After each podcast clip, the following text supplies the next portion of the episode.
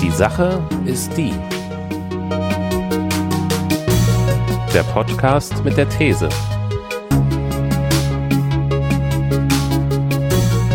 Mit Daniel und Christian.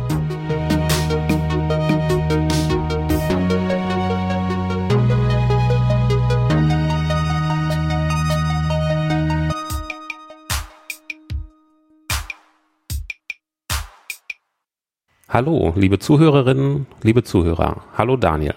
Hallo Christian. Willkommen zu der neunten Folge unseres kleinen Podcasts.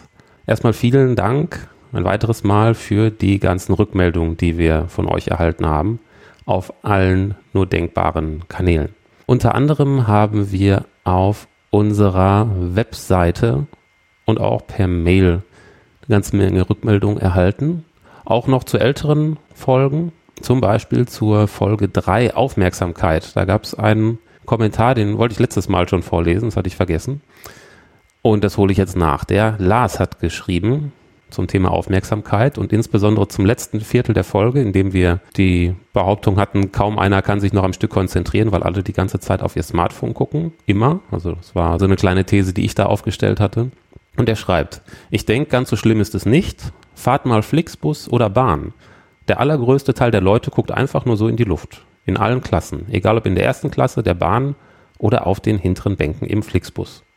Ja, danke für die Beobachtung. Es ist ähm, natürlich so, wenn man so eine These hat, wie ich das in dem Fall hatte, dann äh, ja, stellt sich irgendwann dieser Effekt der selektiven Wahrnehmung ein und man achtet viel stärker auf die Leute, die auf die Smartphones starren und nicht so sehr auf die Leute, die einfach aus dem Fenster schauen oder so. Also äh, bin ich natürlich sehr beruhigt, wenn man auch andere Beobachtungen machen kann. Wobei das ja auch natürlich wieder sehr selektiv ist. Also wenn ich in der ersten Klasse in der Bahn fahre, da gucken alle auf ihre Smartphones. Ja, das kann auch wieder selektive Wahrnehmung sein. Aber anscheinend äh, gibt es auf jeden Fall noch andere Wahrnehmungen, dann ist es vielleicht nicht ganz so schlimm, wird mich ja beruhigen auf jeden Fall. Und der Oliver hatte uns auch zufolge Aufmerksamkeit noch eine nette E-Mail geschrieben und hatte in der E-Mail unter anderem auf zwei Twitter-Accounts hingewiesen. Der eine heißt Humane Tech und der andere heißt Time Well Spent IO. Ich hoffe, so ist das gemeint oder so spricht man das aus. Und auf beiden Twitter-Accounts findet man anscheinend viele Tipps, wie man äh, sein Smartphone konfigurieren kann oder wie, was man generell unternehmen kann, um nicht ständig abgelenkt zu werden von Apps und ähnlichem. Die beiden Twitter-Handles werden wir dann auch in den Show Notes verlinken. Ich habe theoretisch noch was zu der Folge 7, das mir gerade einfällt. Ja. Ähm, und zwar ist es äh, unsere Blockchain-Folge gewesen, mhm. die tatsächlich sehr, sehr ähm, positive und auch sehr große Resonanz äh, bekommen hat. Und ähm, tatsächlich wurde ich von einem äh, Vorstand eines DAX-Unternehmens angesprochen, mhm. äh, bei dem denn in seiner Pressemappe ein Verweis auf unseren Blockchain-Podcast gelandet ist, was mich natürlich sehr gefreut hat. Es war auch ein Tech-Unternehmen gewesen. Aha, sehr gut. Also siehst du, wir haben schon bis in die Vorstandsetagen der DAX-Unternehmen geschafft. Ja, irgendwann wird man unseren Podcast äh, in Schulen abspielen, wahrscheinlich statt Unterricht. das wäre was. In der letzten Folge Essen hatten wir auch so manche Thesen, auf die wir einige Rückmeldungen erhalten haben, unter anderem von Egghead, der hat auf unserer Webseite geschrieben. Und zwar zum Thema Einsatz von Ressourcen. Da ging es ja darum, äh, wie viel Ressourcen man in die Massentierhaltung oder Tierhaltung oder Fleischproduktion generell steckt. Er schreibt, wenn man jetzt Biofleisch aus Freilandhaltung mit glücklichen Kühen kauft, steckt man von allem mehr rein. Ja, den Tieren geht es besser, am Ende wird das Tier aber auch getötet. Aber was den Einsatz von Ressourcen angeht, verbessert man durch den Kauf von Biofleisch quasi nichts. Der Einsatz von Ressourcen bestimmt am Ende den Preis. Ob du jetzt dreimal die Woche gutes Fleisch für 50 Euro kaufst und isst oder fünfmal die Woche schlechtes Fleisch für 50 Euro, macht, was den Ressourceneinsatz angeht, keinen großen Unterschied. Auf das Tierleid schon, auf die Ressourcen aber nicht. Was sagst du dazu, Daniel? Hm. Ähm, prinzipiell glaube ich, hat er gar nicht so Unrecht. Was er, glaube ich, nicht mit berücksichtigt in seinem Gedankengang, meiner Meinung nach, und das hattest du, meine ich, auch im Podcast erwähnt, ähm, ist natürlich die, die Gesamtbilanz des, wenn ich so will, des Planetens. Also das Abholzen von ähm, einem Regenwald, um irgendwelche Rinder dort zu halten, plus das Antibiotikum, was in den Schweinen landet, ich aber dafür zum Arzt gehen muss, weil vielleicht mit meinem Körper was passiert. Also die die versteckten Kosten im Hintergrund, ich glaube, die machen die Rechnung dann wahrscheinlich da wieder zu, zunichte, zu dem in der Form, wie es hier beschreibt. Also würden wir annehmen, wenn Billigfleisch produziert wird, gibt es noch diese versteckten Umweltfolgekosten und ähnliches, die Exakt. bei den 50 Euro jetzt hier wahrscheinlich nicht auftauchen müssen, sondern die so insgeheim auf die Allgemeinheit umgelegt werden. Ja. Würden wir zumindest so einschätzen, ja. Und dann hat uns Titus von Unhult geschrieben. Unter anderem hat er uns darauf hingewiesen, dass es zum Thema Wasserverbrauch pro Kilogramm Fleisch auch noch andere Zahlen, andere Statistiken gibt, die dem, was wir zitiert haben, wohl etwas zuwiderlaufen. Er äh, hat dazu leider keine konkrete Quellenangabe angegeben. Äh, Titus, wenn du Lust hast, dann reicht die doch noch nach. Das würden wir uns dann mal anschauen. Und ansonsten schreibt er, Leben erfordert den Tod eines anderen Leben. Denn es ist von der Natur so vorgesehen, dass Organismen sich gegenseitig verstoffwechseln. Egal ob sie Wurzeln oder zwei bis 200 Beine haben. Ja, grundsätzlich haben wir dem, glaube ich, auch nicht widersprochen. Aber äh, den Punkt, den wir gemacht haben, ist eben auf dem Weg zur Verstoffwechselung, wie viel Leid erzeugt man denn unter Umständen? Lässt sich das nicht minimieren? Also da würde ich auf jeden Fall weiter dran festhalten, dass das ein ganz entscheidender Punkt ist. Einerseits das und auf der anderen Seite natürlich auch ähm, die kapitalistische Komponente, dass ähm, unnötig äh, Tiere gezüchtet und getötet werden, was sicherlich nicht notwendig ist. Ja. Also sowohl gesundheitlich, wirtschaftlich gesehen und so weiter. Ich glaube, jetzt gerade kommt das Thema Kükenschreddern auch wieder so ein bisschen ins, in den Fokus der Medien. Das haben wir gar nicht angesprochen. Ich habe heute einen, einen Link gesehen, aber mir nicht angeschaut, dass irgendjemand ein, ein Video aufgenommen hat, wo das da Ei. gezeigt wurde. Ja. Aber ich glaube, es ist ja auch schon ein alter Hut. Natürlich ist es schön, dass es immer wieder aufkommt. Ich glaube, es sollte auch ähm, oft genug gezeigt werden. Ich denke, das war auch schon mal, glaube ich, eine Jamie Oliver Folge im Jahre 2002 oder so. Ah, okay. Genau. Aber ja, also je mehr die Leute weiter aufgeklärt werden, umso besser. Also immer mehr davon. Ja, und dann haben wir noch einen sehr umfangreichen, sehr ausführlichen Beitrag von Norin Ratt bekommen. Und den hat er uns auf unseren Anrufbeantworter gesprochen. Und einen Auszug davon, den spielen wir jetzt ab. Los geht's. Hallo Christian und Daniel. Erstmal gratuliere ich euch zu eurem Podcast und ähm, zur Sendung mit dem Essen habe ich noch ein paar Anmerkungen. Ähm, erstmal finde ich viele Themen, die ihr in den Sendungen ansprecht, ähm, unterstützenswert. Zu, ähm, zu dem Punkt, dass Fleisch viel preiswerter ist und dass die externen Kosten auf die Allgemeinheit umgelegt wird und das Fleisch in der EU mit knapp 40 Prozent des EU-Etats subventioniert wird. Das wollte ich nochmal anmerken, weil das erklärt halt auch sehr stark darum, warum Produkte halt auch bei uns so preiswert halt sind. Und so das perfide daran ist halt auch, dass ähm, ja durch diese Subventionierung von 40 Prozent des gesamten EU-Etats halt die Preise so dermaßen halt heruntergedrückt werden, dass ja afrikanische Länder, wo ja überwiegend Agrarprodukte halt hergestellt werden, wirklich damit kaum konkurrieren können. Darüber hinaus entstehen Kosten, die nicht in der Bilanz aufgeführt werden und somit äh, nicht bei der Preisbildung berücksichtigt werden. Beispielsweise in Deutschland eine große, werden eine große Menge von Antibiotika verwendet und ja, die späteren Resistenzbildungen von Krankheitserregern, die geht nirgendwo in die Bilanz von Agrarkonzernen halt mit ein, sondern das bezahlt die Allgemeinheit ja entweder mit ihrem Leben, weil sie davon nicht schnell genug geschützt sind oder wir alle bezahlen das halt eher mehr oder weniger über die Gesundheitskasse halt mit, da wir halt schneller und länger krank sind. Des Weiteren auch die Kostenexplosion beim Grundwasser, die ja in manchen Zeitungen jetzt auch zu lesen waren, die gingen ja überwiegend auf eine Lockerung der schwarz-gelben Regierung bei der Gülleverordnung zurück. Also dass der Landwirt wesentlich mehr Gülle auf eine bestimmte Fläche halt ausbringen darf ähm, das ist mittlerweile so viel, dass sich Nitrat halt im Grundwasser ansammelt, äh, was natürlich wieder rausgefiltert wird. Des Weiteren verklagt uns mittlerweile die EU, weil wir uns ja nicht an diese Grenzwerte halten, die gesetzlich festgelegt sind. Und ja, da werden wir halt auch nochmal auf ordentliche Strafzahlungen halt zukommen. Also das sind auch wiederum Kosten, die ja ein Agrarprodukt dann nicht mit berücksichtigt ist. Des Weiteren möchte ich noch eine weitere Dimension des Gesprächs eventuell aufmachen, nämlich was sehr kurz gekommen ist, ist die, der historische Aspekt äh, von unserer Nahrung. In dem Buch von Jared Diamond, Arm und Reich, geht dieser der Frage nach der Ursache von Arm und Reich auf der Welt zurück. Und ja, einen Großteil geht es halt darum, um ja, Ernährung. Um das Buch in ein paar Punkte zusammenzufassen, Jared Diamond kann nachweisen, dass die Geografie und die Verteilung von domestizierbaren Pflanzen und Tieren entscheidend dafür ist, wieso manche Kulturen aufgestiegen sind und andere untergegangen sind. Das hat was mit der Kaloriendichte und der Lagerfähigkeit zum Beispiel von Getreidesorten zu tun und die Ertragssteigerung durch Domestizierung von Tieren und ähm, Nahrungserweiterung durch Tiere. Also wenn wir halt ein Schwein haben, können wir das halt auch schlachten wenn wir ein Pferd zum Beispiel haben, können wir es halt von einem Flug spannen und dadurch unseren Ertrag auf den Feldern halt steigern.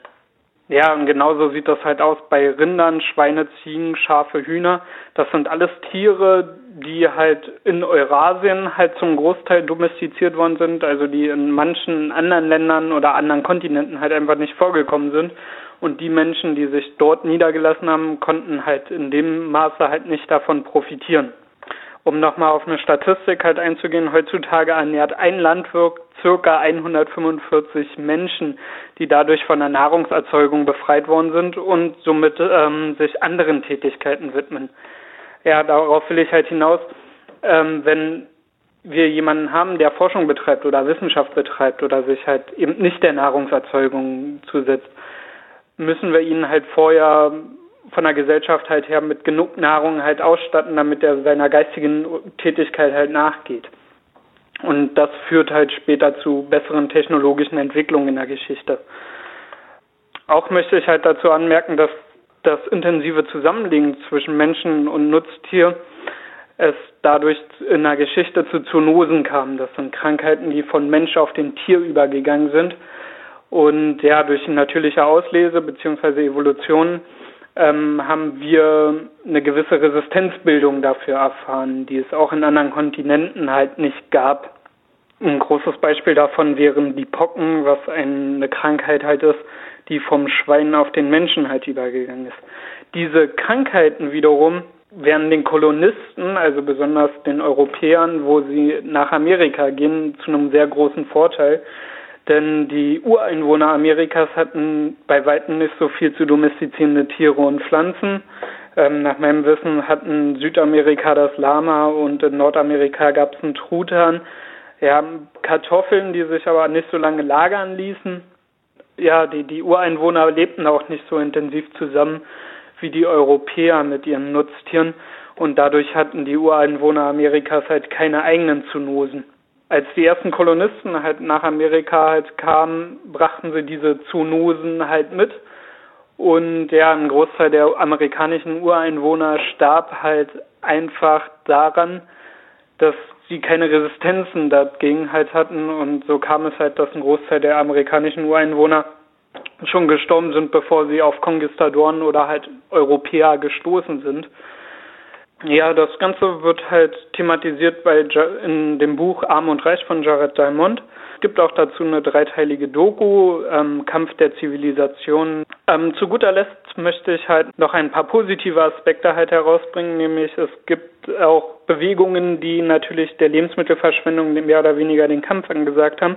Und da möchte ich mal besonders herausheben die App Too Good To Go, die dafür sorgt, dass Lebensmittel die im Grunde ausrangiert werden, noch bevor sie halt komplett ausrangiert ist zu einem preiswerten, also da preiswert abgegeben werden und ja, das organisiert sich durch die App Too Good To Go. Okay, vielen Dank und tolle Sendung. Ja, Norin, äh, vielen Dank für diesen sehr ausführlichen Beitrag. Zu allem Überfluss hat Norin das alles auch nochmal als Kommentar auf unserer Webseite veröffentlicht und zwar inklusive einer sehr, sehr langen Liste von Quellenangaben. Das ist wirklich klasse, was er da geschrieben hat, dass er sich so viel Mühe gemacht hat. Da werden wir nochmal extra in den Shownotes drauf verlinken. Kann ich sehr empfehlen, das mal zu lesen. Kann auch sehr empfehlen, den Links mal zu folgen. Unter anderem diese dreiteilige Dokumentation auf YouTube, die er gegen Ende erwähnt, die habe ich mir angeschaut. Sehr, sehr lohnend. Vielen Dank dafür. So viel zur Hörerpost. Dann kommen wir jetzt noch kurz zu organisatorischem. Daniel. Genau, wir freuen uns natürlich, wenn ihr uns denn Kommentare schriftlich hinterlasst auf unserer Website oder per Twitter oder auch auf unserem Facebook-Account, auch in diesen äh, unsicheren Zeiten. Wir haben den Facebook-Account noch nicht gelöscht. Wir halten dem armen Mark Zuckerberg noch die Treue. noch.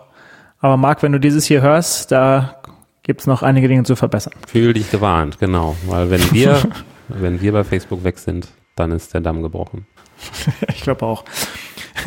ähm, genau, auf den Anrufbeantworter wollte ich nochmal hinweisen, denn viele Leute sagen uns immer wieder, Mensch, ähm, wir würden so gerne mit euch mitdiskutieren und an dieser Stelle habt ihr eine andere Meinung. Das finden wir prinzipiell gut, denn wir wissen ja auch nicht alles und ähm, können auch mal in die falsche Richtung laufen. Darum nochmal hier der Hinweis auf den Anrufbeantworter ähm, und zwar unter der 030 610 900 25 812.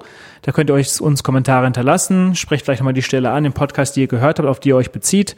Und dann werden wir das sicherlich auch mit hier reinnehmen. Mhm. Dann noch kurz zu einem anderen Thema. Ihr habt es vielleicht schon bemerkt, dieser Podcast ist werbefrei.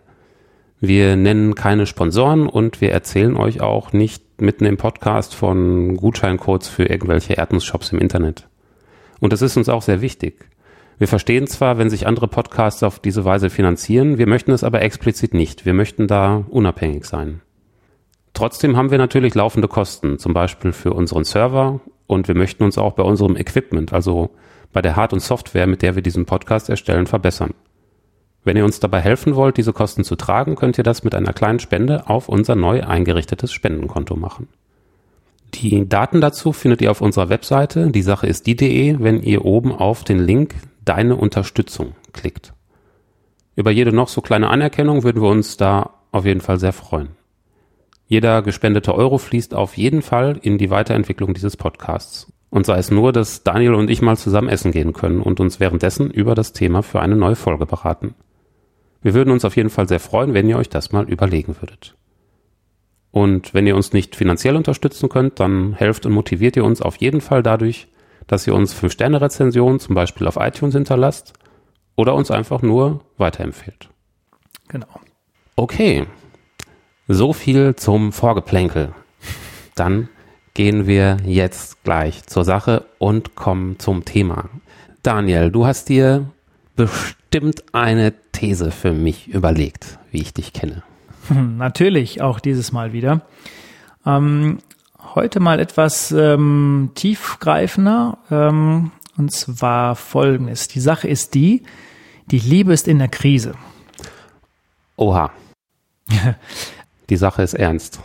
Die Sache ist ernst, sie wird ernst. Ähm, und zwar das, das wäre auch ein ähm, guter Titel für einen Podcast. Die Sache ist ernst. ja, sehr schön. Ähm, nee, ich habe ähm, über die letzten ja, Jahre hinweg und vielleicht auch aus, aus eigener Erfahrung natürlich die Beobachtung gemacht, ähm, dass natürlich auch gerade diese ganzen Datings-App nach wie vor einen, einen riesengroßen Zulauf erfahren und sich das natürlich auch mittlerweile so ein bisschen aufspaltet. Ähm, Tinder ist das eine, ähm, etwas, was speziell nur auf Frauen zugeschnitten ist und so weiter. Und sehe natürlich auf der anderen Seite, wie Menschen ähm, händeringend versuchen, vielleicht eine Partnerschaft einzugehen. Auf der anderen Seite Menschen, die vielleicht ihre, ihre sexuelle Neigung weiter vertiefen und diese ganzen digitalen Werkzeuge ähm, eine Rolle spielen. Auf der anderen Seite auch Menschen in den Beziehungen irgendwie unglücklich sind. Mm, und ähm, ich glaube, dass da zwischen vielen Dingen auch einfach ein Zusammenhang besteht und ähm, das wollte ich mir dir einfach mal heute ein bisschen vertiefen. Mhm. Okay, dann machen wir das. Liebe ist ja ein sehr großes Wort. Das stimmt. Wahrscheinlich, es hat sich, glaube ich, in vorherigen Folgen schon mal als hilfreich erwiesen, können wir erstmal ein bisschen auf den Begriff eingehen, vielleicht so eine Begriffsklärung machen. Mhm. Das erste, woran ich jetzt spontan denken musste beim Thema äh, Liebe, ist äh, der kleine Sohn von äh, meinem Cousin. Ja. Der findet dieses Wort äh, ganz toll. Und zwar, ähm, wenn der, wenn der irgendwas besonders klasse findet, dann sagt er, dass er das liebt. Zum Beispiel sagt er gerne, ich liebe Tomatennudeln. Hm. Lecker. Das ist nicht die Liebe, die in der Krise ist, oder? Nee, ich glaube, die Liebe, er meint, ist wahrscheinlich irgendwie, dass ähm, ihm etwas besonders irgendwie ähm, gefällt und dafür ein, ein Fable einfach hat. Wobei das ja wahrscheinlich, ähm, das ist ja grundsätzlich auch so eine ganz allgemeine Definition von Liebe, so ein äh, Gefühl, dass man jemand oder etwas ganz toll findet. So mal ganz allgemein gesagt. Genau, also eine, eine starke äh, Zuneigung beziehungsweise Wertschätzung für jemanden, für etwas. Genau, so würde ich es auch sehen, ja. Mhm. Das, was ich aber bezeichne mit Liebe in der Krise, ist eher, da kann man nochmal drüber streiten, aber die romantische Liebe, so aus, die meine ich damit. Mhm. Das ist das, was uns das Fernsehen und Co. halt jeden Tag erzählt, was denn romantische Liebe ist. Von der rede ich dann. Da können wir gleich mal sicherlich vertieft drüber sprechen, ob es das wirklich gibt oder halt eben nicht. Das heißt, ähm, wir reden heute eher über so diese Liebe in einer Partnerschaft, mhm. also Liebe, die, die auf einen, einen Liebespartner bezogen ist. Genau. Und gucken aber vielleicht auch links und rechts so ein bisschen davon, welche anderen Arten von Liebe sich da anschließen könnten, wenn es irgendwie Sinn ergibt, so als Abgrenzung oder Ergänzung. Ja, genau. Mhm. Wobei, sollte ich ja nochmal gleich näher ausführen, die Frage ist zum Beispiel halt auch, ähm, Mütter lieben ihre Kinder ja auch. Also was ist das denn für eine Liebe? Also äh, klassischerweise, ich habe gerade gesagt, Liebe ist, ist so eine Zuneigung, die sich auf jemanden oder etwas bezieht. Eigentlich bezieht sie sich immer auf jemanden in, im ursprünglichen Sinn, also immer auf eine äh, Person. Und es gibt diese Liebe innerhalb einer Familie, also zum Beispiel die Liebe, die Eltern für ihre Kinder empfinden und umgekehrt. Oder die auch ähm, zum Beispiel Geschwister füreinander haben. Da ist man also verwandt und wenn alles gut gelaufen ist, im Idealfall liebt man sich da. Mhm. Ähm, dann gibt es noch diese Liebe, die, die einem nicht in die Wiege gelegt ist, sondern die eher so auf geistiger Ebene stattfindet. Also das kann in einer Partnerschaft sein, wobei das noch ein extra Punkt ist, aber ähm, zum Beispiel auch ein altes Wort für Freundschaft wäre Freundesliebe. Mhm das sagt man heute nicht mehr so. Man sagt, ne, ich empfinde Freundschaft für jemanden. Man sagt jetzt für, für einen, einen, Kumpel oder so nicht unbedingt, dass man den liebt. Das würde dann äh, wahrscheinlich nicht so richtig aufgefasst, weil eben dieses Wort Liebe schon so eine, so eine starke romantische Konnotation hat. Aber ein altes Wort ist dafür ist äh, Freundesliebe und das, ja, Freundschaft bedeutet ja auch ein starkes Gefühl der Verbundenheit zu jemandem. Und äh, dann haben wir eben noch die Liebe, die sich wirklich in einer Partnerschaft abspielt. Das wäre die romantische Liebe dann quasi ja, ich überlege gerade, ob man da noch andere Abgrenzungen vornehmen könnte, aber ja, nennen wir es mal romantische Liebe. Und da eventuell als Komponente davon oder auch nicht, gibt es dann noch die körperliche Liebe, also die mit Sexualität zu tun hat. Das müssen wir gleich nochmal genauer unterscheiden, zu versuchen oder halt eben mal nicht, wie du sagst. Und ich glaube, in der Psychologie bezeichnet man das, wenn man sein, sein, sein Kind liebt, als, als ähm, Brutpflegeliebe. Zumindest hatte ich so als Begriff dort gefunden. Mhm. Genau. Ich glaube, wenn wir bei der romantischen Liebe noch mal kurz bleiben, ich glaube, das ist eine wichtige Schlüsselkomponente. Ich sagte gerade so lapidar, was uns die Filme und diese Werbung da ähm, vorgaukeln. Mhm. Wenn man das mal historisch noch mal ganz weit ähm, zurückgibt, äh, ähm, geht, nicht gibt, dann findet man ja die, die Romantik das erste Mal als Gesamtpaket, sage ich mal, im, im 18. Jahrhundert. Und dort war es ja so, dass ähm, der Mann meistens zu einer Prostituierten ging, ähm, die Kinder wurden an die Amme abgegeben und ähm, die, es gab auch keine Liebeshochzeit natürlich in dem Sinne, sondern man wurde halt verheiratet und die Frau saß halt nun zu Hause und hat sich versucht zu beschäftigen. Und da kam erste Mal natürlich in der Romantik auch die, die Liebesromane auf. So, und ich glaube, aus dieses weiter transportiert, das, was in diesen Liebesromanen erzählt wurde, finden wir heute eins zu eins wieder und da hat sich tatsächlich seit dem 18. Jahrhundert nichts getan. Das finden wir eins zu eins, also aus meiner Sicht heute genau im Kino wieder, was uns dann in diesen Liebesfilmen ähm, irgendwo ähm, erzählt wird, wie denn das Ganze auszusehen hat. Und ich glaube, das ist halt wirklich der, der, der Ursprung ähm, von dem, wo es eigentlich herkommt, diese romantische Liebe. Mhm. Also vorher, zumindest die Zeit, die du gerade geschildert hast, war eher dann so ein, so ein Zweckverbund. Genau. Nicht unbedingt deshalb geschlossen, weil man sich gegenseitig so wahnsinnig toll fand, sondern weil es irgendwelche anderen Vorteile gab. Und dann gab es aber einen Wunsch, der sich dann in zum Beispiel durch einen Roman niedergeschlagen hat, nach irgendwas Höherem, dass man anders zusammenfindet aus irgendwelchen höheren, schöneren Motiven. Exakt. Und das hält zumindest, wird uns bis heute noch, hält bis heute noch an, zumindest wird uns das vorgegaukelt. Nur in der Zwischenzeit, wie du es gerade richtig beschrieben hast, hat sich aus meiner Sicht natürlich etwas getan.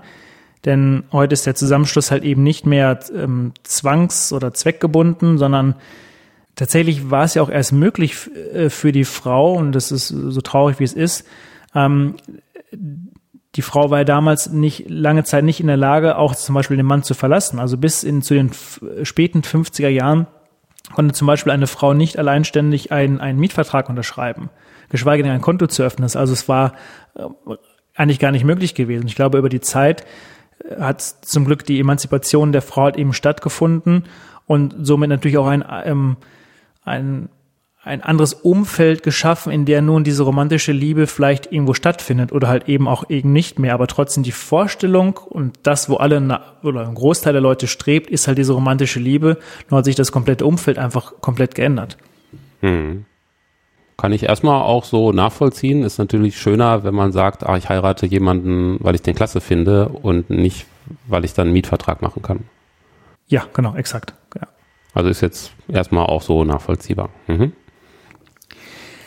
Mm, dann gibt es nochmal die Unterscheidung, glaube ich, was ich wichtig finde, auf der biologischen Ebene und auf der psychologischen Ebene, glaube ich, dass wir das nochmal vielleicht ansprechen. Mhm. Mm, aus der biologischen Sicht ist es natürlich so, Männer wollen äh, junge, attraktive Frauen mit ähm, günstiger äh, Fettpolsterverteilung schwängern. Das ist, glaube ich, jetzt so die biologische Sicht.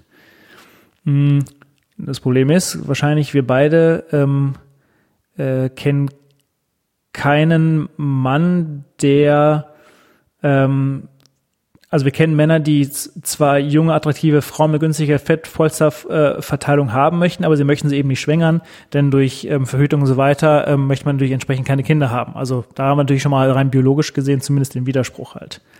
Das ist natürlich die Frage, wenn der Sinn der evolutionären Theorien uns halt sagt, dass er uns aber um unsere eigenen Früchte bringt, da muss es natürlich andere Gründe geben, damit sind wir natürlich bei der Psychologie. Ähm, und ähm, da gibt es natürlich eine unterschiedliche Ausprägung, wohin uns das so führt. Und da kommen wir dann wahrscheinlich auch gleich nochmal zu den Apps, dass ähm, äh, Sex oder Frauen natürlich auch noch andere Ebenen bedienen, eben nicht nur das biologische, sondern auch auf der psychologischen Ebene. Mhm. Das ist der, der, der Mann und dann haben wir noch die, die, die, die, die Frau, die auf der einen Seite biologisch gesehen, ich glaube, nachgelesen, eine Frau ist in der, in der Lage, theoretisch in ihrem Leben bis zu 16 Kinder zu bekommen. Ähm, und für äh, diese 16 Kinder, wenn sie den bekommen würde, sucht sie natürlich einen Mann, der in der Lage ist, ähm, sich um diese Kinder zu kümmern, beziehungsweise sie und die Familie zu beschützen. Das sind meistens natürlich die Männer, die groß gebaut sind, ein kantigen Kind haben und eine, eine buschige Augenbrauen halt. Mhm. Ähm, das heißt, biologisch gesehen ist also nicht logisch monogam äh, zu, zu, zu leben, zumindest wenn man es halt biologisch irgendwo nimmt, äh, äh, ähm, sieht. Und das ist dann die Frage, woher kommt diese Liebe? Das hatten wir gerade gesagt, die romantische Liebe, die uns halt irgendwo da vorgegaukelt wird. Und ähm, der Mensch ist dann durch jetzt nicht so einfach gestrickt, dass er nur nach biologischen Dingen halt irgendwo lebt, sondern ist natürlich ein liebenswerter und sensibler Mensch und versucht natürlich Dinge zu kultivieren, was ja auch gut ist. Und somit haben wir natürlich irgendwie Musik und ähm, Kunst, auch Religion und natürlich auch irgendwo die Liebe, die, ja, wenn man es eigentlich böse ausdruckt, nur, sag ich mal, ähm, ein, also Liebe ist Kultur und somit ein Abfall der Evolution, wenn du so möchtest. Mhm. Würdest du das genauso sehen oder? Naja, also zum Thema Biologie, okay, wir haben dann gewisse biologische Disposition, aber dadurch, dass wir sowas wie ein Bewusstsein entwickelt haben und dass wir Gesellschaft entwickelt haben, haben wir ja vieles von der Biologie nicht unbedingt hinter uns gelassen, aber so, so ein bisschen in den Griff bekommen. Mhm. Ne? Also wir, wir haben ja gesellschaftlich ohnehin schon viel geregelt, dass wir uns nicht mehr gegenseitig die Köpfe einschlagen und so weiter. Und die Gesellschaft hat da neue Arten hervorgebracht, wie wir kooperativ zusammenleben können. Also nicht für alles, für das wir biologische Disposition haben, müssen wir noch ausleben. Ja, und es geht halt darüber hinaus, was ich gerade mit Kultur bezeichnet habe. Mhm. Oder? Also so würde ich es unter Umständen sehen. Aber ich hatte es gerade so verstanden, dass du meintest, einerseits die Biologie, das ist so der Drang und dann, als ob die Liebe so eine übergestülpte Erfindung wäre, die so die Biologie verdeckt. Hast du das so gemeint? Nee, eigentlich nicht so direkt. Also wir haben die Biologie, die uns irgendwo antreibt. Mhm. Ja, du hast gesagt, wir haben sie mittlerweile nicht hinter uns gelassen, aber vielleicht ein Stück beiseite geschoben. Wir haben nicht mehr nur diese Triebe, ne, denen wir so ausgeliefert sind. Das ja, exakt, das meine ich damit, genau. Mhm. Und wir haben angefangen, Dinge zu kultivieren und Liebe ist halt ein, ein Kulturgut, wenn du so möchtest. Okay. Aber exakt, ich, du ja. sagst das Richtige, was ich gemeint habe. Ah, das hört sich gut an, dass Liebe ein Kulturgut ist. Ähm, mhm. Und der Punkt, was ich gerade am Anfang der Folge sagte, äh, Mütter lieben ihre Kinder, ich glaube, das ist halt dann aus meiner Sicht vielleicht der Punkt, Mütter lieben ihre Kinder und irgendwann mal kommen natürlich dann diese Kinder in diese Pubertät und dann fängt es natürlich an, dass man irgendwann äh, die, die, die Schnur zu den Eltern quasi trennt mhm. und das ist ja auch gut, Brutpflegeliebe ist irgendwo sinnvoll und dass dann das Band der Geborgenheit gelöst wird und dieses Band wird halt schwächer und das übertragen wir auf einen, die Projektion der Liebe auf einen anderen geschlechtlichen Partner, der uns dann auch möglichst das Leben lang irgendwie zur Seite steht und das erfüllt, was dann vielleicht, nicht was jetzt die Mutter erfüllt, das klingt irgendwie blöd, aber zumindest dieses Gefühl der Geborgenheit gibt. Ja, also man, man hört nicht, im Idealfall nicht auf, seine Eltern zu lieben. Ja, aber exakt. so die Gefühle ziehen einen irgendwann in eine andere Richtung dass man merkt, ah, es gibt noch andere Ausdrucksformen von Liebe und die ziehen einen so in die Welt hinaus und lassen einen sich auf Partnersuche begeben zum Beispiel. Ja, und glaube auch, dass man ein Stück weit das Gefühl der Geborgenheit, was die Mutter einem gibt, dann halt überträgt auf einen Partner. Mhm. Ja, das könnte sein, ja. Lässt sich jetzt überstreiten, ob es die Geborgenheit abnimmt. Natürlich ist die Mutter immer noch fürsorglich für jemanden da, im besten Fall, aber ähm, ja, ich glaube schon, dass man sagen kann, dass diese Geborgenheit, man versucht jetzt in einem Partner halt irgendwie wieder zu finden, das, was einem die Mutter früher in irgendeiner Form gegeben hat. Aber ja, du hast recht, man hört nicht auf, seine Mutter zu lieben, logischerweise. Mhm. Und ab, ab jetzt beginnt ja irgendwo, finde ich halt, so ähm, der Knackpunkt eigentlich. Also man versucht jetzt, man hat diese, die, diese Liebesfilme und die einem aus der Romantikzeit noch etwas vorgaukeln, wie eine optimale Liebe auszusehen hat. Wir trennen uns von unserer Mutter und übertragen dieses Gefühl auf einen Partner und das soll aber auch möglichst irgendwie lange anhalten. Jetzt können wir noch theoretisch auf die biologische Ebene nochmal zurückgehen und auf der Hormonebene ähm, äh, äh, drüber ähm, diskutieren. Nicht diskutieren, aber ähm, da gibt's ja dieses, dieses Serotonin, also diese dieses Hormon für Zufriedenheit und dieses Dopamin für diese Wallung, diese Aufregung. da gibt es halt Studien drüber, die sagen, dass die für drei Jahre beide sich auf einem Hoch befinden. Das ist halt genau diese Phase, wo man so ein bisschen ja, so rosa-rot verliebt ist. Mhm. Und nach drei Jahren stellt man fest, Mensch, irgendwie dieses Schmatzen von, von meinem Partner, das geht mir irgendwie tierisch auf die Nerven. Das hast du die ersten drei Jahre gar nicht mitbekommen. Es war natürlich auch da gewesen und du warst so verliebt, weil die Hormone beide auf Anschlag waren, dass es dir gar nicht aufgefallen ist.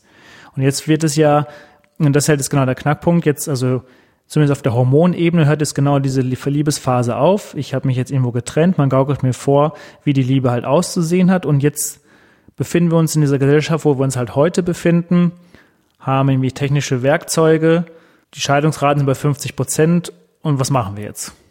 Sind wir jetzt da in, an einem Krisenpunkt oder da auf den Punkt wollte ich einfach hinaus. Ja, da kurz eingehakt. Genau, das ist jetzt noch ein Begriff, den wir gerade bei der Begriffsdefinition gar nicht hatten, die Verliebtheit, so als äh, kompletter Ausnahmezustand, in dem man sich befinden kann. Ja, schön, ja. Und der oft am Anfang von einer Liebesbeziehung steht. Das ist ja so ein, ja, so ein ganz besonderer Zustand, ne? Mit, hast du schon gesagt, mit den ganzen Hormonen und die rosarote Brille. Und jetzt habe ich gerade überlegt, diese sogenannten Liebesfilme, die wir so kennen. Mhm. Ich versuche jetzt gerade, mir fällt jetzt gerade keiner ein. Aber diese klassischen Liebesfilme.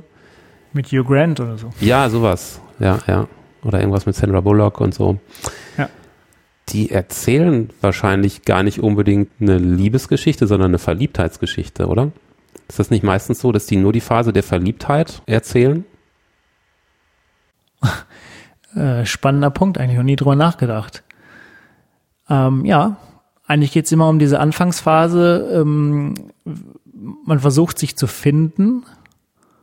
Äh, ja, also man versucht sich zu finden, genau dann, das ist dann meistens so ein bisschen holprig und, hm, und dann kommt man mal am Schluss irgendwie doch zusammen. Genau, das ist, glaube hm. ich, so diese erste Phase. Genau, ist immer, ist immer gleich aufgebaut. Ne? Zwei Leute äh, treffen sich, können sich am Anfang irgendwie überhaupt nicht leiden, dann haben sie so ihre Widrigkeiten, lernen sich kennen, ver verlieben sich ineinander dann kurz vor Schluss gibt's dann noch eine Krise, dann findet zum Beispiel sie raus, dass das nur eine Wette war, dass er sie angebaggert hat oder so und dann trennen sie sich fast und dann äh, am Ende, als sie ins Flugzeug steigen will, kommt er dann noch an den Airport und sagt nein und äh, tut mir leid und dann küssen sie sich und Ende. Ich glaube, so ungefähr geht, geht jeder Liebesfilm, ne? genau.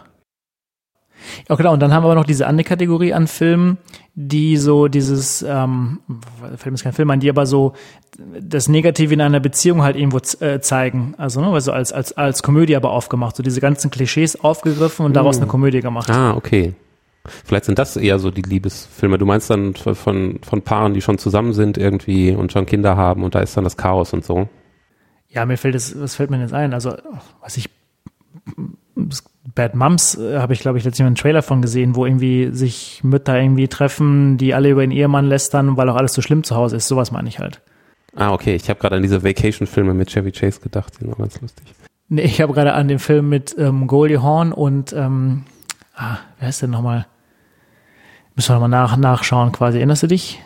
Ähm, das dürfen wir nicht spoilern, ne? Aber ich weiß gerade gar nicht, welchen Film du meinst ähm, mit, Go mit Goldie Horn, äh, Horn dieser, dieser Liebesfilm, ähm, wo die Ehe doch scheitert, die letzt letztendlich, was am Ende sogar irgendwie tödlich endet.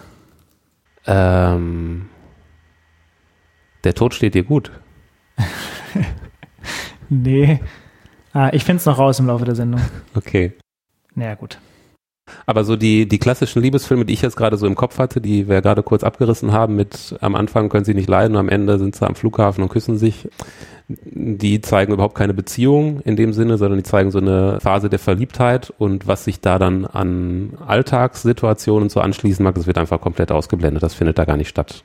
Ja, genau. Und am Ende der Filme wird man immer in so einer positiven Stimmung entlassen und kann sich dann natürlich vorstellen, kann versuchen, das zu extrapolieren, wie das wohl weiterging und stellt sich das vielleicht so vor, dass sie immer genauso glücklich sind und dass das alles äh, wunderbar die ganze Zeit lief. Ja, genau. Ja, und dazwischen gibt's irgendwie nichts und dann halt irgendwie so humoristisch aufgearbeitet, dann halt irgendwie eher, wenn die Beziehung eher schlechter läuft, genau. Mhm. Ähm, wie kam jetzt da drauf? Achso, du wolltest mal eine Unterscheidung machen zwischen romantischer Liebe und diese vorherige ähm, rosarote Verliebtheitsphase, wo diese Hormone dann entsprechend noch alle wirken. Genau, und ja, den, den Bogen dazu schlagen, du meintest ja, durch zum Beispiel äh, Filme und Geschichten wird einem so ein falsches Bild gezeigt. Ja, zumindest wird einem wahrscheinlich so ein unvollständiges Bild gezeigt. Es wird so angedeutet, dass das Ganze anders funktioniert, als es vielleicht tut. Ja. Es setzt allein schon die Erwartungen ähm, hoch, an die Art und Weise, wie man seinen Partner irgendwie kennenlernt. Ne? Ist ja auch immer so eine beliebte Frage, wie habt ihr euch eigentlich kennengelernt? Und es ist dann immer ganz toll, wenn dann irgendwie so eine Geschichte da ist, die auch so ähnlich ist wie so ein Film. Stell dir mal vor, du könntest das erzählen und dann am Ende ist der Höhepunkt da echt an so einem Flughafen. Wie krass wäre das denn? Eine super Geschichte. Ja, stimmt. Aber stimmt, das ist tatsächlich eine beliebte Frage. Ja. Hm. Bevor wir weitersprechen, ähm, muss ich noch schnell hier etwas öffnen. Ich habe wieder ein, ein neues Bier hier, was ich hier habe. Mhm. Ähm, ich darf keine Werbung machen, hast du mir Anfang der Sendung gemacht. Ich darf also nicht sagen, welche Marke das ist. Genau. Ich muss ja so einen Schluck trinken und dann beschreib mal, wie es schmeckt. Das ist doch toll. Ich muss erstmal hier geöffnet kriegen. So. Wir können ja noch einen zweiten Podcast machen, wo wir Biersorten testen. Die uns die Hörer zuschicken. Ich lasse mir da Mineralwasser zuschicken. Ich probiere mal schnell. Hm. Ähm, schmeckt sehr erfrischend, hat so eine leichte, ähm, so minimale Frucht oder so ein bisschen so leicht orangig im Abgang. Liebst du Bier? Ich mag Bier sehr gerne.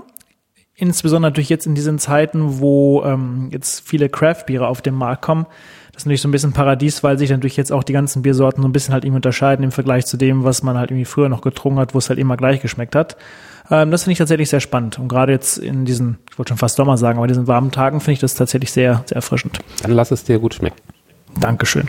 Ich trinke nochmal einen, einen Schluck Wasser. Okay. So. Zurück zu äh, der, der romantischen Liebe. Okay, also diese komischen Filme, die alle immer gleich verlaufen, wo man eigentlich sich nur das Kinoplakat angucken muss und schon weiß, wie die ausgehen, die erzeugen irgendwie eine falsche Erwartungshaltung.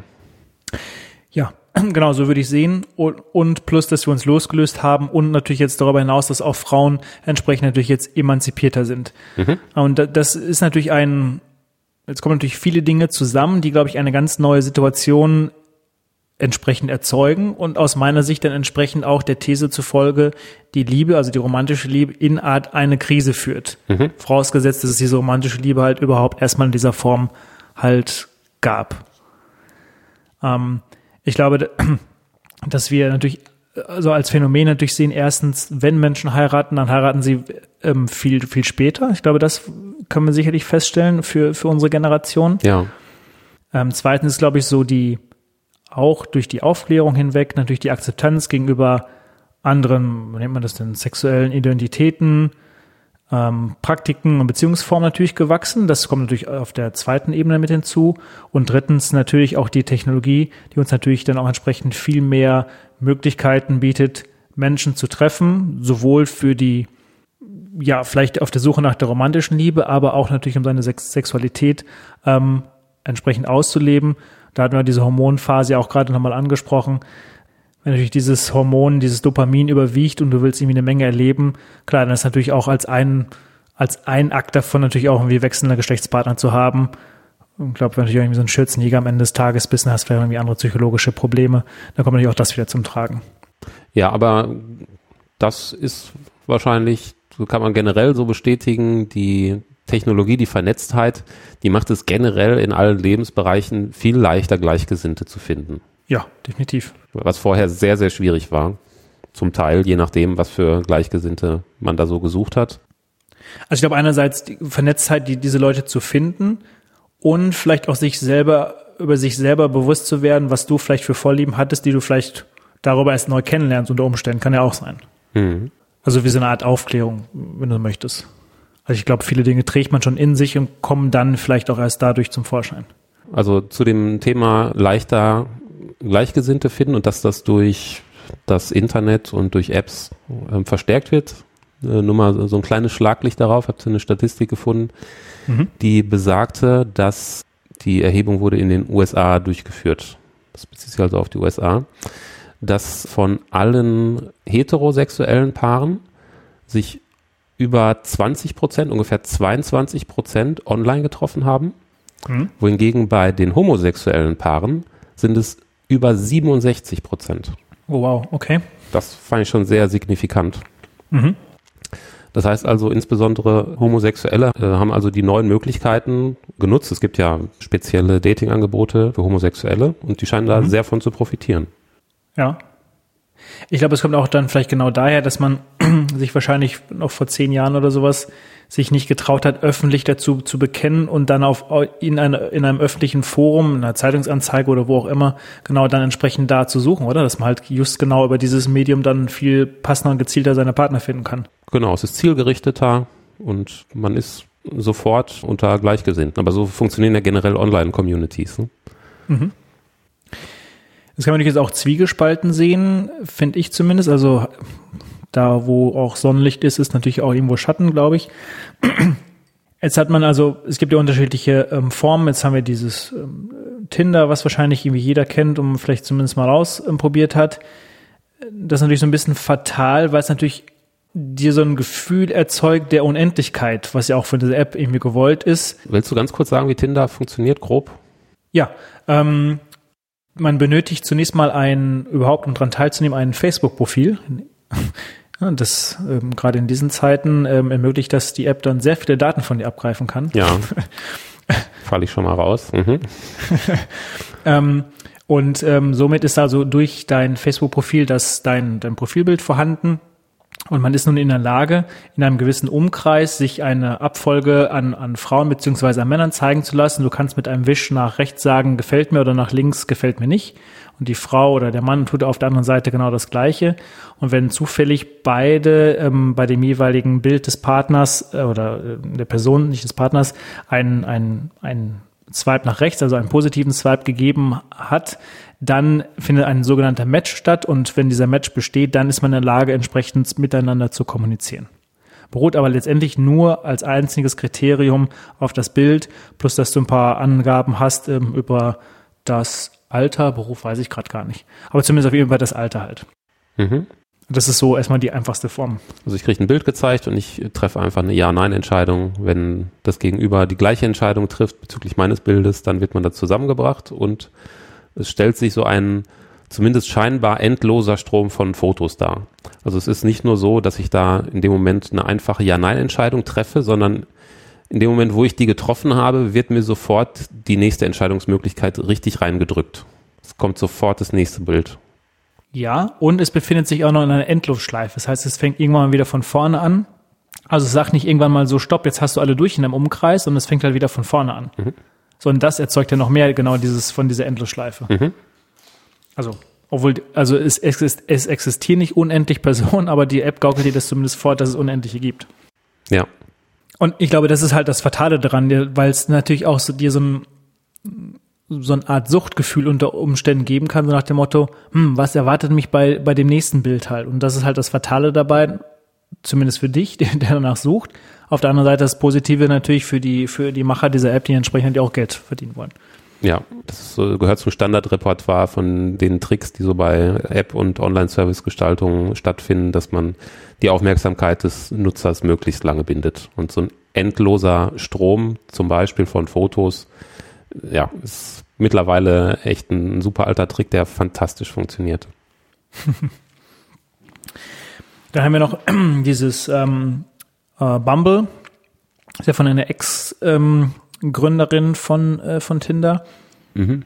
Dahingegen ähm, wird dieser Prozess so ein bisschen mehr ausgelagert auf den Frauenpart. Mhm. Das heißt also, funktioniert genauso wie Tinder, nur dass hier die Frau in den ersten 24 Stunden den ersten Schritt machen muss. Wenn die sich nicht meldet, dann passiert halt überhaupt nichts. Mhm. Okay. Und das, das, das Deathmatch, was zum Schluss halt stattfindet, wo halt viele wieder aussteigen, ist ja hinter in der Kommunikation, in der Interaktion halt. Also dass halt von den Vorschlägen, von den Matches, dass danach halt irgendwie Interaktion stattfinden muss und die Quote ist relativ gering bei, bei Tinder, während sie bei Bumble zum Beispiel zu 60 Prozent bei den Vorschlägen zu den Interaktionen führt, weil die Frau halt die Entscheidung trifft. Also zumindest also wenn du so willst, ist Bumble eigentlich eine Weiterführung von Tinder, die halt immer noch die, also man hat einfach bei dieser App halt die Kinderkrankheiten, die, die Tinder halt quasi ausgemerzt. Also aus meiner Sicht zumindest. Äh, warum? Was ist denn eine Kinderkrankheit? Oder und wieso wurde das jetzt durch diese Verlagerung auf die Frauen ausgemerzt? Na, du willst ja möglichst hohe Interaktion in dieser App halt haben. Also jetzt findet bei Tinder ein Match statt, also zwei haben sich gefunden, aber es führt ja nicht dann zwangsweise zu einer Kommunikation oder beziehungsweise sie endet halt relativ schnell. Und hier ist es so bei Bumble, dadurch, dass die Frau die Entscheidung für, äh, trifft, führt es dazu, dass halt 60 Prozent der Vorschläge, die die Frau bekommt und die Interaktion halt dann, also die Kommunikation startet, also zu 60 Prozent so eine Interaktion führt, die ja dann entsprechend sich die Leute weiter austauschen. Aber mir ist der Zusammenhang äh, gerade nicht ganz klar. Also wie, wieso dieser Mechanismus, den habe ich verstanden, aber warum führt der dazu, dass die Interaktion da besser klappt? Ja, der Punkt ist der, also dass du bei Tinder natürlich grundsätzlich weniger Frauen hast als Männer und natürlich dann somit eine Frau eine unendliche Flut an, an, an, an Matches bekommt mit Männern beziehungsweise Anfragen halt bekommt, so dass sie natürlich einfach völlig, in Anführungsstrichen, sage ich mal, überfordert ist. Während sie in der Form, wo sie selbst die Entscheidung trifft, hey, ich möchte hier eine, eine, eine Unterhaltung führen, sie natürlich dann wesentlich gewillter quasi ist. Sie ist halt nicht so überfordert. Das ist einfach der Punkt. Mhm, okay. Gibt äh, Tinder denn da eigentlich Zahlen raus bezüglich der Geschlechteraufteilung? Ich hatte mal Zahlen, aber die waren schon etwas älter gewesen. Aktuell hatte ich jetzt gerade nicht gefunden. Ja, die haben sie, glaube ich, mal rausgegeben. Aber ich habe es gerade nicht im Kopf. Auf jeden Fall, dieses Bumble, das zieht eher noch mehr Frauen an, weil es halt attraktiver gestaltet ist für Frauen. Ja, genau. So, als ob es irgendwie Partys gibt, wo Frauen umsonst reinkommen. Genau. Mhm. Immer der Punkt ist ja der, ähm, es gibt ja diese, diese Pickup-Artists, die sich darauf spezialisieren, wie man entsprechend halt Frauen kennenlernt und sie möglichst schnell natürlich da ins Bett bekommt. Und das halt ne, Gesetz der großen Zahlen aus der Mathematik, wenn du zehnmal die gleiche Masche halt anwendest, dann wird halt, weil die Flut unendlich ist, natürlich irgendwann mal halt funktionieren. Bei Bumble halt eben nicht, weil halt die Frau die Entscheidung halt trifft. Mhm. Ähm, das sind jetzt irgendwie zwei Apps, die wir erwähnt haben. Und natürlich gibt es auf der anderen Seite auch die ganz klassischen Portale, wie Elite-Partner und so weiter, wo man sein Profilbild einstellt, eine Menge Informationen, sich natürlich dann da über einen äh, ähm, entsprechend austauscht, wie, wie Briefe schreiben. Mhm. Genau. Wie kam jetzt da drauf? Ach so, dass diese Werkzeuge natürlich jetzt, diese Grundsituation, die wir natürlich jetzt da vorfinden, natürlich entsprechend das Ganze noch befeuern mit dem negativen Aspekt, dass die natürlich entsprechend Geld verdienen wollen und natürlich in uns ein Gefühl erzeugen, dass es unendlich Frauen gibt und ich nur lange genug suchen muss, bis ich die richtige finde. Oder unendlich Männer. Ja, genau, wollte ich gerade sagen. Das ist natürlich so ein Knackpunkt, wenn sich gewinnorientierte Firmen gerade bei solchen menschlichen Grundbedürfnissen dazwischen schalten. Ja, bei Tinder haben wir jetzt schon gesagt, es ist kein Zufall, wie die App so gestaltet ist, dass man also so ein, ja, ein ganz offensichtliches Suchtverhalten danach entwickelt und also viel Aufmerksamkeit dieser, dieser App widmet. Mhm. Für Interessierte, falls ihr es noch nicht gehört habt, wir haben auch interessante Folge zum Thema Aufmerksamkeit gemacht. Da werden solche Themen auch ein bisschen angerissen, obwohl wir, glaube ich, nicht über Tinder gesprochen haben. Passt da aber auch ganz gut rein. Passt auch rein, ja, genau. Und äh, ja, dann ja, gibt es natürlich noch Firmen, die Schindluder mit dem ganzen Thema treiben. Da gab es diese App, die gibt es immer noch. Ähm, Lavu zum Beispiel, bei denen ist das groß aufgeflogen. Heißt es nicht Lovo? Oder Lovo, also L-O-O-V-O-O. Mhm. Und jetzt äh, kommt überhaupt keine Werbung dafür, denn war ist, glaube ich, zwei, drei Jahre her. Die haben wirklich äh, übel ihre Nutzer, insbesondere oder nur ihre männlichen Nutzer hinters Licht geführt. Über gefälschte Profile von Frauen, die es gar nicht gab, wurden also Männer dazu angehalten, kostenpflichtige Angebote dieser App zu benutzen. Also wurde richtig über eine Betrugsmasche das Geld aus der Tasche gezogen und ja, durch einen äh, Whistleblower ist das Ganze aufgeflogen, nämlich interner E-Mail-Verkehr wurde an den Heise Verlag mhm. weitergeleitet und ja, da konnte man sehen, wie sich also die Geschäftsleitung da wirklich darüber beraten hat, wie sie ihre Nutzer betrügen. Da gab es dann auch eine polizeiliche Durchsuchung und es gab auch Untersuchungshaft für die Firmenführer. Ja, so weit ging es dann. Da ist es zum Glück mal aufgeflogen. Aber man kann davon ausgehen, auch in anderen Bereichen werden da monetäre Begehrlichkeiten bei Entscheidern die falschen Reize setzen. Das ist ein guter Punkt, da fällt mir gerade ein, ohne jetzt den Namen zu nennen. Es war mal ein gelistetes Unternehmen an der Börse, die ein Partnerportal betrieben haben. Und natürlich auf die Frage hin, hey, wenn ihr den perfekten Matching-Algorithmus habt, dann macht ihr euer Portal ja irgendwann mal arbeitslos, weil wenn du alle perfekt matcht und die alle zusammen sind, dann kommen sie nie wieder zum Portal. Und natürlich ist es nicht so, dass bewusst der Algorithmus, falls es das überhaupt gibt, natürlich nicht optimal arbeitet, sondern natürlich ähm, für einen Augenblick dafür sorgt, dass die Partner zusammenfinden. Ähm, aber natürlich dadurch, dass es nicht perfekt matcht, am Ende des Tages natürlich wieder auf der Plattform landen, um natürlich wieder einen neuen Partner zu suchen. Genau. Was wäre dann nicht toller, als einen Partner zu finden, der ganz gut passt, aber der wahnsinnig weit weg wohnt und danach Fernbeziehung und das klappt dann doch nicht. Ach, dann gucke ich lieber nochmal auf der Plattform weiter. Ja, exakt, genau. Es liegt zumindest sehr, sehr nahe, dass dort auch Schindluder getrieben wird. Also man braucht wirklich nicht viel Fantasie, um sich da ein Szenario zu überlegen, das ziemlich plausibel ist. Und damit schließt sich ja so ein bisschen der Zusammenhang. Das hatten wir auch schon mal, ähm, was ich glaube, in der, unserer Glücksfolge mal erwähnt gehabt, ähm, dass wir natürlich in einer kapitalistischen ähm, Gesellschaft leben, die natürlich entsprechend auch keinen Halt vor diesen Gefühlen macht und ähm, wir alles irgendwie optimieren wollen, optimierte, optimale Erträge haben wollen. Das heißt also, wir haben auch hier eine Gesellschaft auf auf Lustgewinnung getrimmt durch diese Apps, die natürlich auch mir vorgaukeln, auch das kann ich jetzt auch noch entsprechend optimieren. Und ich glaube, das ist auch ein bisschen auch der Fluch auf der anderen Seite von diesen ganzen Apps beziehungsweise Portalen halt. Ja, es ist schade. Denn theoretisch hört sich ja erstmal super an. Ne? Wir haben so die technologische Möglichkeit, um die Partnerfindung zu optimieren, dass wirklich jeder einen perfekten Partner finden kann. Ist ja eigentlich super. Ja, vom, vom Grundsatz her, was, was ist da verkehrt dran? Aber ja, so funktioniert es eher nicht. Zumindest äh, einige dieser Angebote, die nutzen dann eher Schwächen aus. Und manche Angebote funktionieren vielleicht auch aus, aus irgendeinem Grund nicht so, wie man sich das vorstellt. So richtig gelöst ist das Problem anscheinend noch nicht. Jetzt haben wir noch dieses Phänomen, dass wir in dieser Generation so zwischen 30 und 40 sich selbst beschreiben als ähm, bindungsunfähig oder und oder zumindest auch als beziehungsfaul. Mhm. Vielleicht auch gerade wegen dieser neuen Dating-Technologien, weil natürlich einfach die Auswahl einfach zu groß ist. Was hältst du von, von, von der These quasi? Also ich habe ein Überangebot. Exakt, ja. Und dann kann ich mich am Ende nicht so richtig entscheiden. Mhm. mhm genau, wie, wie die x unzähligen Haarwaschmittel im DM. Oder bei Rossmann. Hm, ja, also ich äh, glaube, der, der Vergleich hat wahrscheinlich so seine Grenzen. Ich Ich glaube, der funktioniert so lange noch gut, wie man nicht wirklich mit jemandem über so ein Online-Angebot in Kontakt getreten ist. Solange man noch mit diesem Tinder-Strom von Bildern rummacht und es hat noch kein Match gegeben und so weiter, ist man, glaube ich, total in dieser Denke drin. Sobald man dann jemanden aber wirklich kennengelernt hat, auch persönlich getroffen hat, dann kommt natürlich die menschliche Komponente dazu. Dann wird der Effekt zumindest abgeschwächt. Also wenn ich jetzt mir das eine Mal irgendwie das eine Haarwaschmittel hole mhm. und das andere Mal das andere, das interessiert ja das Haarwaschmittel nicht. Wenn ich aber ähnlich mit einem Menschen umgehe und wenn ich so ein bisschen Empathie habe, dann merke ich, dass ich da vielleicht ein bisschen behutsamer und auf die Gefühle des anderen eingehen sollte. Also da ist der Vergleich, ich will nicht sagen, dass er hinkt, aber da hört es wahrscheinlich so ein bisschen auf. Aber es mag schon im Hinterkopf sein, dass, dass man zumindest diesen Optimierungsgedanken irgendwie hat. So nach dem Motto, ja, soll ich jetzt vielleicht schon ganz am Anfang, wenn man jemanden gerade zum, zum ersten Date oder so kennengelernt hat, so, hm, soll ich da jetzt mehr äh, rein investieren oder kann ich nicht noch jemanden finden, bei dem meine gewünschten Kriterien noch besser getroffen sind?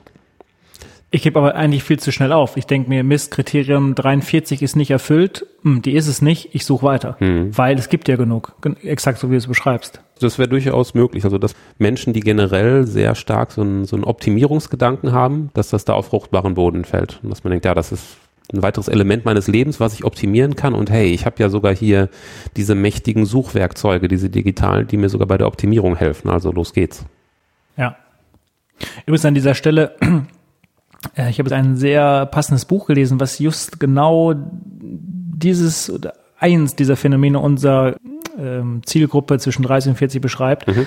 ähm, von Katrin Wessling, ähm, Super und dir. Ein, ein, ein sehr tolles Buch.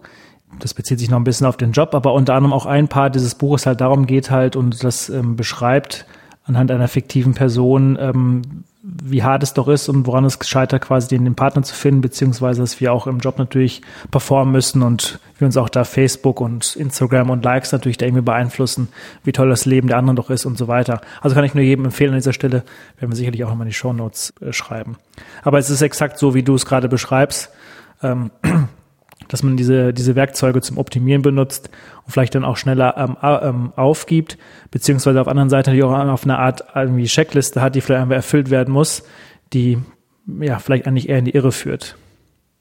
Ich glaube, was da auch entscheidend irgendwo ist, das hatten wir auch schon mal irgendwie vorab mal diskutiert gehabt, dass natürlich auch Partner unsere, naja, unsere und da schließt sich der Kreis so ein bisschen, unsere existenzielle, ähm, existenzielle, so meine ich das, ähm, unsere Einsamkeit lindern soll. Also, dass der, der Partner nur Mittel zum Zweck ist, um, um uns gut zu fühlen, um uns glücklich zu machen. Dass das natürlich auch irgendwie so ein Irrweg einfach sein kann. Mhm. Und damit sind wir natürlich wieder auch bei dem Kreis, finde ich, der sich schließt, dass wir in unserer ähm, säkularen Gesellschaft natürlich auch die, die romantische Liebe nur so ein bisschen ja die, die Religion ersetzt. Also wir suchen in der romantischen Liebe alle möglichen Dinge, für die sonst die Religion früher halt zuständig war. Ekstase, Transzendenz, ähm, geheimnisvolle Dinge, Geborgenheit und so weiter, was wir schon irgendwo hatten. Ähm, ich will meine Einsamkeit irgendwo lindern und nehme die romantische Liebe irgendwo als, ähm, als Ersatzreligion, um genau dieses halt zu, zu, zu befriedigen. Was aus meiner Sicht natürlich ein Irrglaube ist. Also, weiß nicht, wie du das siehst. Ja, also das glaube ich auch, das ist ein ein weiteres Beispiel von vielen ist, dass man sein Heil oder sein Glück, kleiner Verweis auch noch auf unsere Glücksfolge, äh, dass man das im Außen sucht. Ne, und alle Wünsche und Hoffnungen, die man hat, die projiziert man dann zum Beispiel auf einen Partner. Das ist halt so eine Strategie. Wenn ich einen Partner hätte, einen tollen Partner, der so und so aussieht, dann würde es mir gut gehen, dann wäre ich glücklich. Ja. ja, so eine, so eine Externalisierung von Glück glaube ich schon, dass die da stattfinden kann oder dass die vielfach stattfindet, ja. Muss noch nicht mal Glück sein, sondern kann auch Statusdenken einfach sein. Irgendwas, das man nicht hat, möchte man durch seinen Partner signalisieren. Vielleicht findet man sich selber nicht so schön und möchte sich vielleicht aufwerten durch einen sehr schönen Partner an seiner Seite. Äh, Gibt es im Englischen diesen Begriff für, wenn es jetzt darum geht, dass sich ein Mann eine besonders schöne Frau oder eine Frau mit zumindest mit bestimmten äußerlichen Attributen sucht, dieses Trophy Wife, also diese äh, Trophäen-Ehefrau. Ja. Einfach ein weiteres Statussymbol neben dem und dem Auto in der Garage und äh, die und die Uhr am Handgelenk und so weiter. das ist jetzt der, der Extremfall davon, wirklich im, im Außen sein Glück zu suchen, dass man da nicht nur glaubt, äh, man findet die Erfüllung in einem anderen Menschen, sondern diesen Menschen auch noch vergegenständlicht. Das kommt vielfach vor äh, und das ist schon ziemlich bitter. Ja, ich glaube, der, der, die, ich glaube, der, der Schluss, der sich hier rauszieht, ist natürlich, ich glaube, man kann nur dann das auf, auf den Hinweis vielleicht, dass sich auch viele Beziehungen scheiden lassen, wenn ich mit mir selbst zufrieden bin, da bin ich auch in der Lage, natürlich vielleicht auch eine, eine erfülltere Beziehung halt zu führen, als wenn ich genau das umgedreht mache, dass ich halt eben die Partnerin brauche als, ähm, als Glücks, als vermeintliche Glückserfüllung halt am Ende. Genau, als Glückserfüllung, als Projektionsfläche, als, als was auch immer. Das ist so die, genau, das ist die falsche Richtung. Also, ja, es ist eine, eine Binsenweisheit, aber es fällt offenbar nicht so leicht. Also, dass man erstmal bei sich selber anfängt und sich selber zu mögen, mit sich selber zufrieden sein. Wenn man mit einer großen Unzufriedenheit bezüglich seiner eigenen Person in eine Beziehung geht, dann wird die Beziehung wahrscheinlich stressig werden. Ja. Und ich glaube, das on top kommt noch hinzu, einerseits die Erfüllung, das Glück in diesem Partner zu suchen und was natürlich auch viele vermeintlich tun, ist, dem Partner als seinen eigenen Besitz anzusehen. Und ich glaube, damit kommen wir so ein bisschen noch auf die zweite Stufe, die ich habe versucht am Anfang zu, zu skizzieren.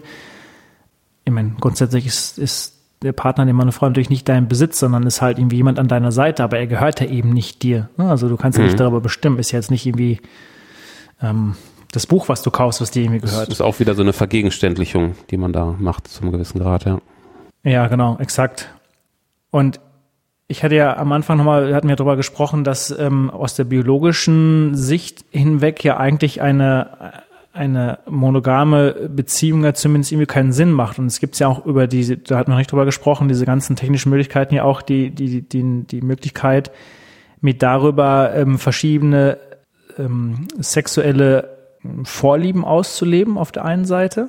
Weil du halt Gleichgesinnte finden kannst, ja. Ja, genau. Oder, oder, oder halt auch da wieder so die, die, die Selbstfindung beziehungsweise die Aufklärung für dich selber, was habe ich überhaupt für Vorlieben, die ich da finde. Und aber auch hier, ich habe mal Statistiken gefunden, dass irgendwie 90 Prozent aller Männer sagen, ja, in einer Beziehung, ich würde halt irgendwie fremd gehen. Ähm, ich glaube, da spielt wieder dieses Dopamin halt irgendwie eine Rolle. Das, was du auch am Anfang schon mal gesagt hattest. Vielleicht zu einer Aufwertung deines eigenen Egos, wenn du halt noch irgendwie nebenbei irgendwie schaffst, irgendwie ähm, ein Mann oder eine Frau natürlich entsprechend ähm, als Zweck irgendwie dann natürlich irgendwie sexuell auszunutzen in der Form. Aber es ist natürlich auch die einfachste Form natürlich, um auch hier auch wieder Bestätigung zu bekommen. Also es ist ja vielleicht nicht mal ein Vorwurf. Aber es ist natürlich einfach auch darüber wieder Bestätigung für sein eigenes Ego halt zu bekommen. Ja, die Frage, wie gut äh, diese Lösung skaliert auf Dauer. Ne? Also und, und wie, wie gefestigt, wie gefestigt dann so ein Ego ist, das immer wieder so eine Bestätigung braucht. Ja. Aber sagt ja auch keiner, dass, dass so jemand, der das macht, äh, glücklich ist. Das hast du jetzt ja auch nicht behauptet. Nee, genau. Zwei, zwei Schienen, die ich noch irgendwie da, da, betrachten möchte. Einerseits natürlich, was da so eine, so eine, so eine, so eine Schleife ist, nach oben natürlich. Also ähm, man nimmt es diese Plattform oder was auch immer, um Partner kennenzulernen, trifft aber vielleicht dann nur auf einen Gegen, äh, Partner in Anführungsstrichen, der das irgendwie nur versucht auszunutzen, sein Ego aufzubessern. Führt natürlich zur Frustration auf der anderen Seite, also eine Schleife, die sich immer nach oben dreht. Ich weiß nicht, wohin das irgendwann mal führt.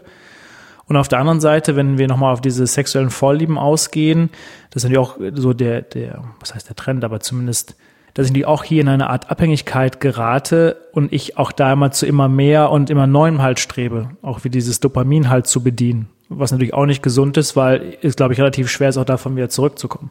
Hm. Ja, es gibt sicherlich genug Angebote, seien es jetzt irgendwelche realen oder digitalen Angebote, um sich in so ein sexuelles Thema reinzusteigern. Da gibt es wahrscheinlich eine ganze Menge, ja. Ja.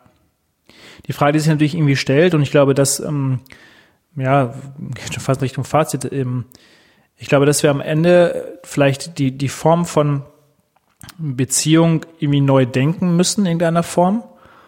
Diese, ob diese, das muss natürlich jeder für sich selbst entscheiden, aber ob diese serielle Monogamie genau der richtige Weg ist, ist halt irgendwie die Frage. Vielleicht kommen wir aus dieser Sache halt nicht raus. Vielleicht muss es auch gesellschaftlich akzeptiert sein, dass das, dass es eben nicht zwangsweise notwendig ist, eben nicht so wie die, die Romantik uns das irgendwie vorgaukelt. Du hast am Anfang der Folge nochmal was gesagt, dass ähm, du das nochmal unterscheiden wolltest zwischen dir, der, dem sexuellen Akt, aber auch trotzdem noch eine Liebe durch einfach körperliche Berührung gibt. Da hast du nochmal eine Unterscheidung gemacht. Mhm. Ähm, das finde ich genau gut, denn in der Psychologie ist es so, dass viele sagen immer, Sex gehört zu einer Beziehung, aber genau da in der Psychologie findet halt eben genau diese Unterscheidung statt. Nicht der Sexakt an sich gehört zu einer Beziehung und ist wichtig, sondern grundsätzlich die körperliche Berührung. Mhm. Ähm, wenn wir die nicht hätten, dann würde es halt gar nicht funktionieren. Und es ist halt die Frage, ob das nicht irgendwie im Alter, ähm, ob dann der sexuelle Akt vielleicht dann nicht irgendwie eine untergeordnete Rolle spielt unter Umständen und dann einfach nur die körperliche Berührung halt wichtig ist. Ja, ich glaube auch, dass das sich auf jeden Fall als roter Faden durch so eine Beziehung zieht. Ich meine, zwei Menschen haben zwei Körper und zwei Menschen in der Beziehung interagieren miteinander, dann interagiert man auch körperlich auf eine Art und Weise miteinander. Also eine Körperlichkeit ist da, spielt da sicherlich eine große Rolle, aber die Art und Weise, wie man körperlich miteinander interagiert, die kann sich ja auch über die Zeit durchaus verändern. Die muss nicht immer gleich bleiben. Ja.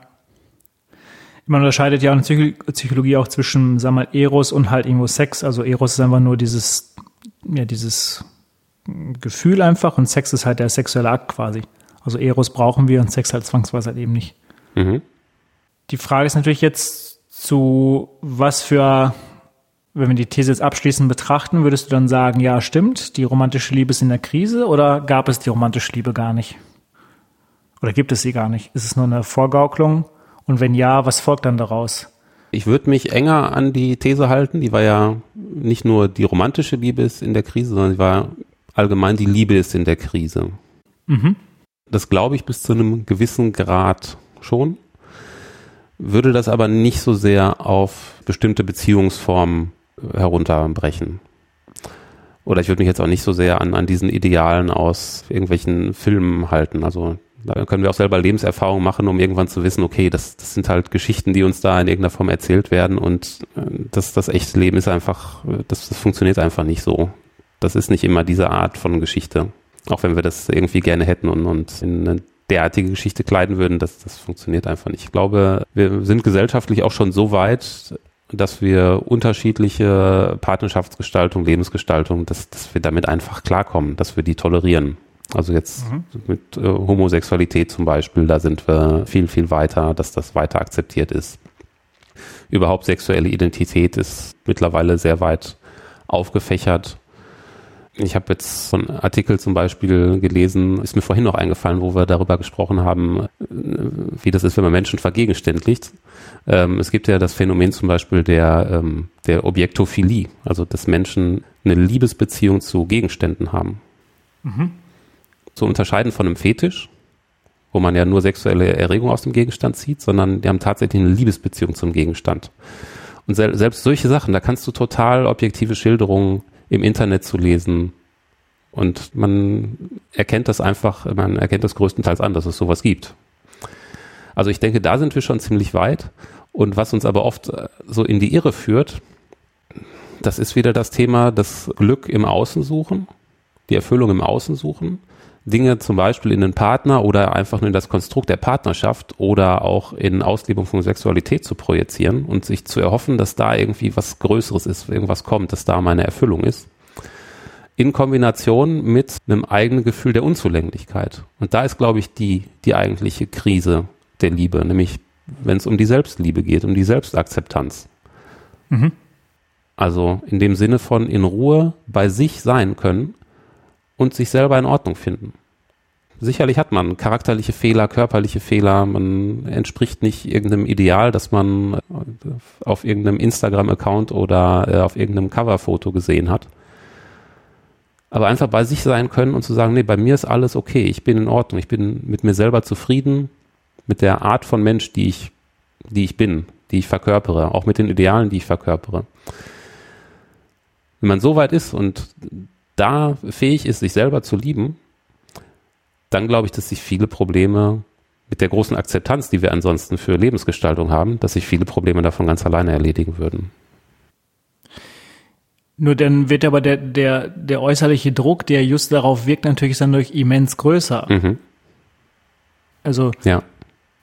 Wie du, du hast gerade gesagt, Instagram-Accounts. Ich meine, jetzt blätterst du die, die Accounts deiner Freunde durch und denkst dir, meine Güte, haben die ein tolles Leben, mhm. Äh, setz dich unter Druck. Mann, mhm. hat der irgendwie tolle Muskeln, setzt unter Druck. Also mhm. ich glaube, oder nehmen einfach nur die Werbung, nur ganz ja. banale Dinge halt. Also die, die, der äußerliche Druck und auch hier wieder auf den Kapitalismus bezogen, der auf dich wirkt und sagt, was ist das Idealbild, also dem kannst du ja gar nicht entsprechen. Mhm. Also genau.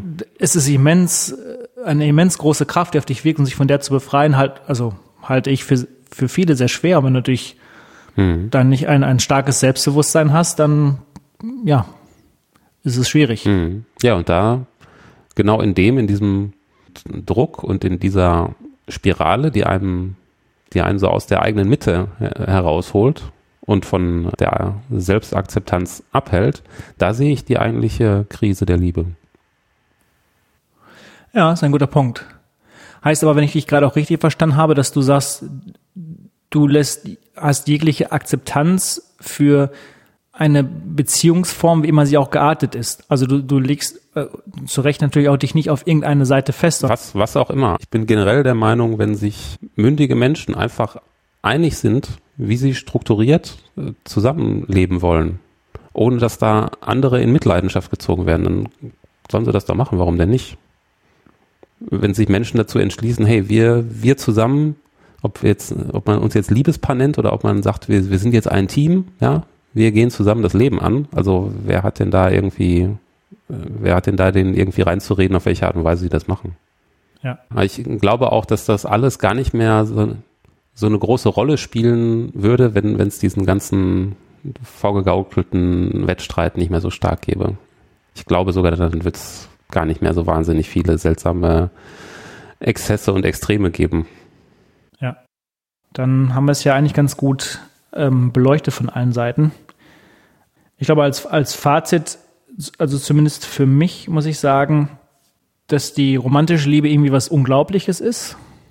Aber wird aber mit unseren unrealistischen Erwartungen natürlich irgendwie überfrachtet und ich möchte es auch gar nicht irgendwie werten. Ich glaube, das kann man einfach so stehen lassen, was du beschrieben hast, dass sich jeder irgendwie selbst wohlfühlen muss und sich loslösen muss, dass das der Grundschlüssel zu vielen ist. Ich glaube, das ist richtig.